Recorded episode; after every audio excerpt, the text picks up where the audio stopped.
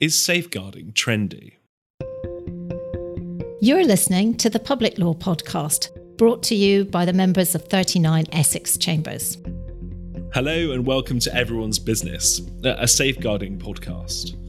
This is a mini series of podcasts within the 39 Essex Public Law Podcast. Here, we look at how safeguarding is developing not only here at home, but around the world. This mini series of podcasts is being produced by 39 Essex Chambers, and I'm your host, Ian Brownhill. As a barrister, I'm probably best known for my work with safeguarding adults, but in this series, we're going to look at safeguarding children and touch on issues of child protection too. It's exciting to say that we've got a huge variety of guests lined up for you to meet and hear from along the way. From the world of academia, social work, faith, and more. And of course, some of my colleagues from Chambers will be joining me along the way to share their experiences, as well as some of the solicitors that we work with in Chambers. And while safeguarding is a term, concept, or phrase, is probably best known in the United Kingdom and Ireland, we're a Chambers with an international reach, and we're asked to advise on international issues. Safeguarding is an international issue, and we hope this series will start to explore some of those aspects that go beyond our borders. So, in this first episode, I want to ask what might sound like a silly question. And that silly question is this Is safeguarding trendy? And I don't mean are the lawyers, social workers, and other professionals involved in safeguarding cool and hip, as quite clearly I know we are. Uh, no, in this episode, I want to look at the impact that trends, shared experience, and learning from past issues has had on how we deal with safeguarding issues moving forwards. And I want to go down memory lane for a moment to, to when I was just starting out at the bar. In the early days of my uh, practice, which seems like a long time ago, um, I did a lot of criminal defence work. And a group of clients, which I represented often, were young people who found themselves as defendants in the youth court. Now, the vast majority of my work was in and around London. But just over a decade ago, things started to change for me, and I found myself being sent to a variety of coastal towns, mostly on the south coast of England. And when I arrived in those um, south coast towns and I went to those local youth courts, many of my clients were not local at all, but they were young people who came from London. And they were young people who came from London who were accused of drugs related offences. Those drugs related offences, though, didn't happen in London. They were said to have happened in those coastal towns. And a lot of us at that time who were working with young people in the criminal courts had had the same experience. Now, all of you at home who are listening to this will have instantly um, noticed what I'm talking about. I'm talking about county lines. But back then, we, we certainly didn't use the term county lines. But over a decade on, county lines is something which is not only a term which we would use in criminal justice, but it's something we would use if we were a safeguarding professional, and it's something that started to be used by the media too, and by the public at large. And you can see why that is. County lines is a big deal. Between the years of 2018 to 2019, the National Crime Agency state there were 1,500 drug trafficking routes of this sort in the United Kingdom, which rose to around 3,000. They said that the estimated turnover of County Lines activities through the UK was roughly 500 million pounds in a year. That's a huge issue that not only affects parts of the country but all over. So, when in 2018, the Mayor of London, Sadiq Khan, set up a programme that dealt specifically with county lines, nobody really would have been surprised. Perhaps the numbers involved, though, are surprising. Uh, that program that some of you will remember was called, uh, uh, described as a rescue and response program. In its first year, it referred 568 young people to support channels.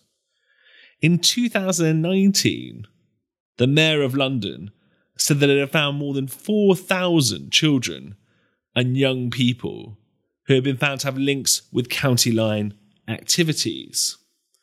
So, county lines is a, is a really good example. A trend was recognised, specific steps were taken to safeguard those involved, and the notion of county lines entered the public psyche. Entered the public psyche to the extent that it even had its own storyline in Hollyoaks. Now, whether that trend was recognised quickly enough is another matter, but the identification of the issue, the response to it, shows that you can recognise, react, and prevent a broad and significant safeguarding issue. Other issues, though, aren't quite as straightforward. And it's worth spending just a few minutes thinking about and talking about online exploitation. Now, the reality is that we all know that the law has always been playing catch up with the internet. The internet is developed, and then the law reacts to that development. And that's perhaps always going to be the way in respect of evolving forms of technology. But as we all know, the internet is a place where, just as face to face, there are a group of people who look to abuse and to exploit others. Those trends of online exploitation have resulted in a shift in policing models. They've resulted in the creation of new offences. But they've also required the law to adapt and to continue to adapt in different ways. Anybody watching the news at the moment will consider that the way in which we use social media is a legal hot topic. It's something that politicians talk about in Parliament. But in respect to the next example, there is perhaps a disconnect between an online reality and the way in which the law works. And the example I want to use is the Mental Capacity Act. So, as you all know, Mental Capacity Act 2005 starts to come into force 2007, vast majority in force 2009, uh, and we have other parts changing and coming up in, on the horizon. The Mental Capacity Act, then, has been around for a significant amount of time. But it wasn't until 2019 that we had the law in place that answered the question as to what it means to have the mental capacity to use the internet and social media. That's effectively a decade to grapple with something that people were doing every day of their lives. And in particular, it's a decade of people with disorders of the functioning of the mind or brain using the internet and social media. Now, in that decade, there will have been occasions where those people have been exposed to risks associated with internet usage that we all know and recognize. But also, it will have been a decade where people have had restrictions put in place on accessing the internet, on using social media, on things that we all take for granted. And in reality, it's a decade where the law wasn't caught up with the technological reality in which we live. So, in that decade, there was an opportunity not only for people to be exploited, but to miss out potentially on doing something which lots of us take for granted. And when the law did grapple with the issue of what it means to have the mental capacity to access the internet and social media, it wasn't Parliament who dealt with it, it was the Court of Protection. The Court of Protection had to take the framework that was provided by the Mental Capacity Act and to apply it to the internet. And that came about in two joined cases, two joined decisions of Mr. Justice Cobb in the cases of Re A and Re B. So Mr. Justice Cobb had to, from a standing start almost, formulate the relevant information that somebody has to understand, retain, use, or weigh in order to have capacity to make decisions as to accessing the internet. And, and this is his formulation that he came up with. First, he said, you need to understand, retain, use, or weigh that information and images which you share on the internet or through social media could be shared more widely, including with people you don't know, without you knowing or being able to stop it. The second thing he said you had to understand, retain, use, or weigh is that it's possible to limit the sharing of personal information or images by using privacy and location settings on some internet and social media sites. The third thing he said you needed to understand, retain, use, or weigh. If you place material or images on social media sites which are rude or offensive, or share those images, other people might be upset or offended. The fourth thing he said you need to understand, retain, use, or weigh. Some people you meet or communicate with online who don't otherwise know may not be who they say they are. Someone who calls themselves a friend on social media may not be friendly. He went on to say you have to uh, understand, retain, use, or weigh. Some people you meet or communicate with on the internet or through social media who you don't otherwise know may pose a risk to you. They may lie to you or exploit or take advantage of you sexually, financially, emotionally, and or physically. They may want to cause you harm. And then finally, he said, you have to understand, retain, use, or weigh that if you look at or share extremely rude or offensive images, messages, or videos online, you may get into trouble with the police because you may have committed a crime. So, really, at the heart of everything Mr. Justice Cobb identified are about keeping yourself safe online. And when he gave his judgment in the case of Re A, he said something important at paragraph 30. This is what he said. It's widely known that internet use can be addictive. Accessing legal but extreme pornography, radicalization, or sites displaying interpersonal violence, for instance, could cause the viewer to develop distorted views of healthy human relationships and can be compulsive. Such sites could cause the viewer distress. I take the view that many capacitous internet users do not specifically consider this risk, or if they do, they are indifferent to this risk.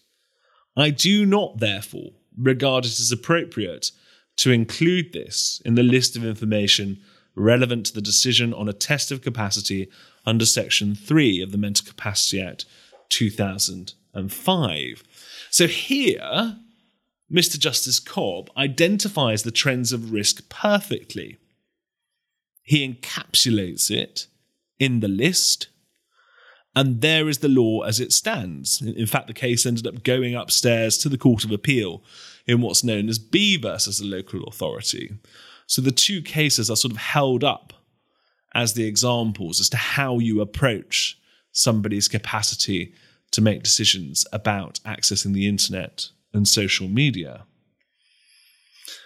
But here we are now, three years on, and as you understand, or you would understand, we are doing lots of cases about internet access for adults. Now, in the majority of those cases, the adults who we are representing in the Court of Protection are younger. The majority of the issues relating to internet usage that are causing these young people's um, capacity to be assessed are in respect of the potential for online exploitation or because for whatever reason that young person is accessing illegal content. But what about older people? What about issues when older people access the internet? It, just because somebody has reached a certain age doesn't mean they won't go online. My grandma's in her 90s. She goes online, she uses WhatsApp. Now, in terms of the risks, though, I would suggest that the risks posed to an older internet user are different to the risks posed potentially to a younger internet user. So, what's surprising for us as practitioners is when we open capacity assessments, when we look at the assessments and we see that older people are being assessed through the lens of particular forms of exploitation. And I can be obvious and I can I can be honest what we're surprised at. It's a bit strange to us when we see that older people's uh, capacity to access the internet is being considered in light of the risk of radicalization or being considered in the risk in the light of the risk of online sexual exploitation.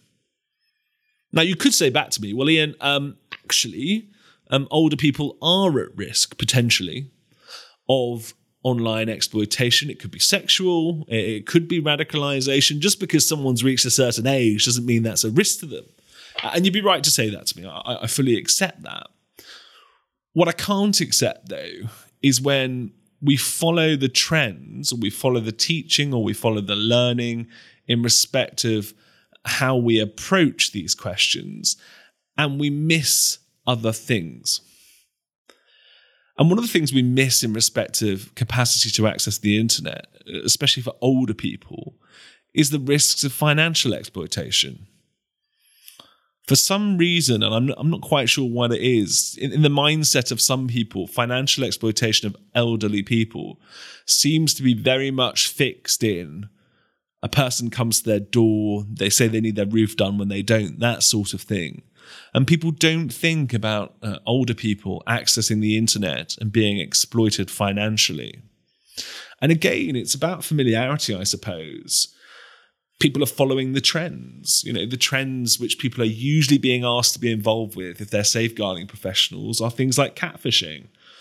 They're being asked to look at um, things like sexual exploitation, sexting, sharing of images, uh, online bullying. All of these are, if you like, on trend.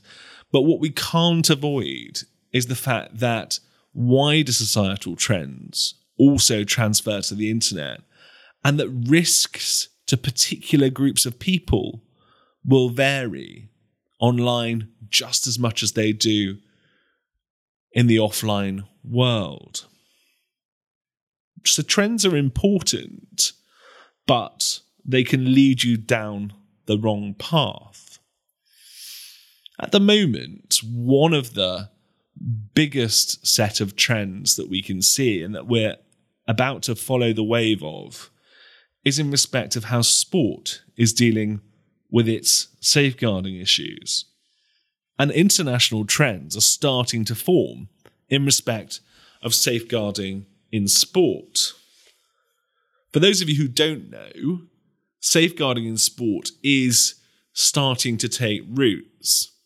And it's not only taking roots domestically, it's taking roots internationally too. So, over the last six years, there's been a huge acceleration in safeguarding in sport. So, since Rio in 2016, there's had to be an IOC, International Olympic Committee, safeguarding officer present and available to all athletes competing at the Olympic and Youth Olympic Games. In 2017, the International Olympic Committee launched their toolkit for safeguarding. And excitingly, in September 2021, the IOC launched a new piece of qualification, if you like, the International Safeguarding Officer in Sport certificate. So things are taking off for safeguarding in sport. There is a trend of improvement, reflection, and training. And interestingly and excitingly, behind it, there is a notion that that is going to be an international standard in some respect. And that international standard or set of international standards is one of the things that we're going to explore in this mini series. But in the Anglosphere too, there has been a trend of reflection in certain sports. And most recently, domestically, as of June 2022, we had the final report of the White Review, where, as you know, in July 2020, a significant number of gymnasts and parents of gymnasts made allegations about the mistreatment of them within the sport of gymnastics. A number of concerns were raised that British gymnasts, British gymnastics, had failed to deal appropriately with those complaints it had received. And in response to these issues raised, UK Sport and Sport England appointed Anne White QC to undertake an independent review to look at the issues that were raised. And if you haven't read the White Review yet, can I commend it to you um, as something that you ought to be reading? It doesn't matter if you're listening to this podcast and you work in safeguarding in a statutory service or you work in safeguarding um, at a faith organization, if you look at the White Review, I guarantee you, if you're interested in safeguarding, if you work in safeguarding, if you're studying something to do with safeguarding, you will take something out of that review. And once you've done that, once you've read the White Review, I'd suggest that you do something else and that you look down under. Because what you'll find is something very similar that has happened in Australia. So in August 2020, the Australian Human Rights Commission was commissioned by Gymnastics Australia after a series of complaints were made alleging mental and physical abuse of athletes. When you read that cultural review of gymnastics, what the Australian Human Rights Commission identified are systemic risk factors within the sport including risk factors with regard to the potential for child abuse, neglect, bullying, and sexual harassment, and even assault towards athletes. And when you take those two things and put them side by side, after that, there's something else that I'd invite you to do. Look at what happened in the White Review. Look at what happened in Australia and then put it next to what you know about the USA gymnastics sexual abuse scandal. Now, in respect of that scandal, we know that over two decades in the US, starting in the late 90s, that more than 300 people have alleged that they were sexually assaulted by gym owners, coaches, and staff working for gymnastics programs across the country. We know that in respect of over those 300 people, that the vast majority of those allegations have been substantiated in some ways. We know that there is a recognition in the United States that there may well even be more people especially female athletes, who were the victims of this sustained form of abuse.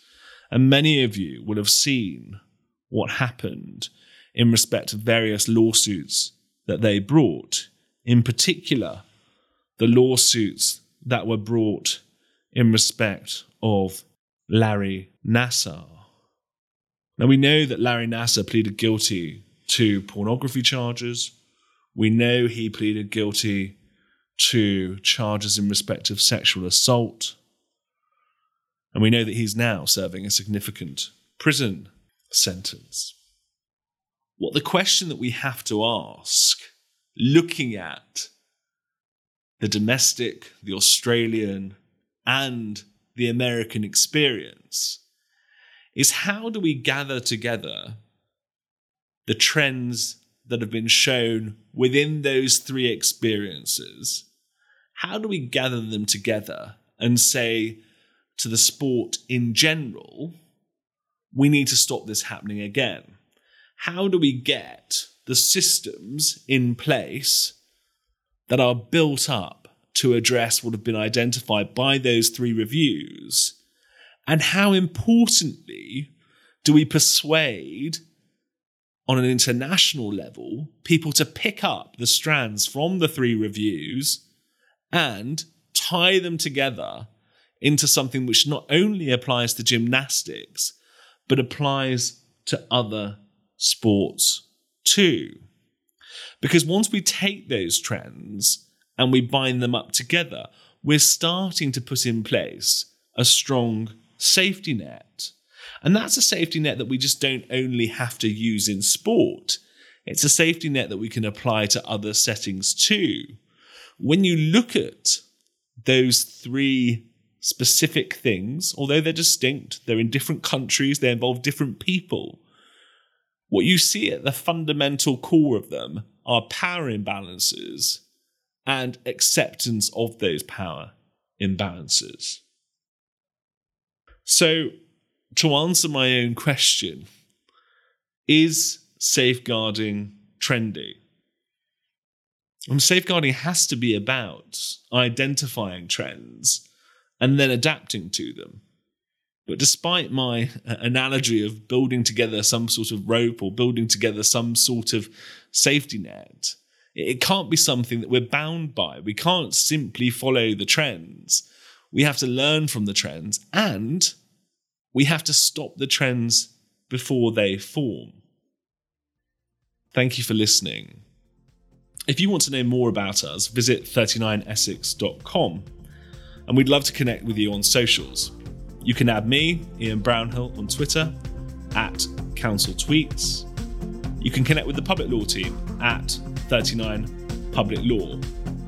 And I hope you'll join us next time for Everyone's Business, a safeguarding podcast mini series, available where you download your podcasts.